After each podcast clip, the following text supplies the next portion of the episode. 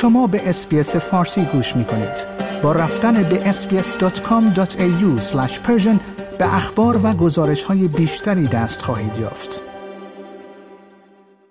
وزیر بهداشت استرالیا می‌گوید گروه مشاوره فنی استرالیا در مورد ایمنسازی در حال حاضر زدن پنجمین دوز واکسن کووید 19 را برای اکثر مردم استرالیا توصیه نکرده است. استرالیایی ها پیش از کریسمس به پنجمین واکسن کووید 19 دسترسی نخواهند داشت. گروه مشاوره فنی استرالیا در مورد ایمنسازی یا همان آتاگی تصمیم گرفته است که دوز پنجم را در این مقطع زمانی توصیه نکند. مارک باتلر وزیر بهداشت استرالیا گفت که اکثر استرالیایی ها مطابق با توصیه های کارشناسان به پنجمین دوز از واکسن کووید 19 پیش از کریسمس دسترسی نخواهند داشت. آقای باتلر گفت که گروه مشاوره فنی استرالیا در مورد ایمنسازی شواهد بین المللی، داده های محلی در مورد تعداد موارد واکسیناسیون و همچنین تعداد موارد ابتلا به کووید 19 در خلال همهگیری را در نظر گرفته است و تصمیم گرفته است که دوز پنجم واکسن را در این مقطع زمانی توصیه نکند.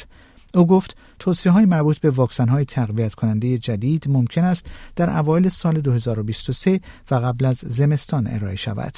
وزیر بهداشت استرالیا روز سهشنبه به خبرنگاران گفت آنها یعنی آتاگی گفتند که پیش بینی می کنند توصیه های مربوط به واکسن های تقویت کننده جدیدی در اوایل سال 2023 برای آماده سازی برای زمستان در نیمکره جنوبی ارائه شود.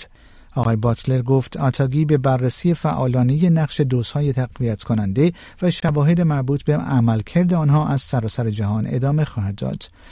در تصمیم گیری آتاگی همچنین شواهدی از موج اخیر کووید 19 در سنگاپور در نظر گرفته شده است که پروفسور پول کلی عالی رتبه ترین مقام پزشکی در استرالیا گفت که کوتاه و واضح بود و تعداد موارد ابتلا به اوج خود رسید و پس از حدود یک ماه تا شش هفته کاهش یافت. پروفسور کلی گفت که موارد ابتلا به کووید 19 در استرالیا در چند هفته گذشته افزایش یافته است. اما اگر در نهایت مشابه سنگاپور باشد و من معتقدم که خواهد بود پس باید به زودی به اوج خود برسد و به سرعت کاهش یابد. واکسن دو ظرفیتی جدید آمیکرون از شرکت مدرنا در ماه اکتبر در استرالیا در دسترس قرار گرفت و آقای باتلر این هفته اعلام کرد که نسخه فایزر نیز از دوازدهم دسامبر عرضه خواهد شد. اما چه کسی می تواند پنجمین دوز واکسن کووید 19 را دریافت کند؟ استرالیایی هایی که از قبل واکسن های تقویت کننده خود را زده اند نمی توانند برای تقویت ایمنی خود یک واکسن اضافی دریافت کنند. تنها گروهی که در حال حاضر دوز پنجم برای آنها توصیه می شود افراد 16 ساله یا بالاتر هستند که دارای نقص ایمنی شدید هستند.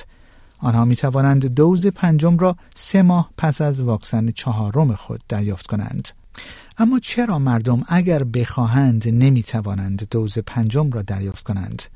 پروفسور نانسی باکستر اپیدمیولوژیست بالینی از دانشگاه ملبورن پیشتر به SBS News گفته بود که ایالات متحده مانند استرالیا موج بد BA5 را تجربه نکرده است.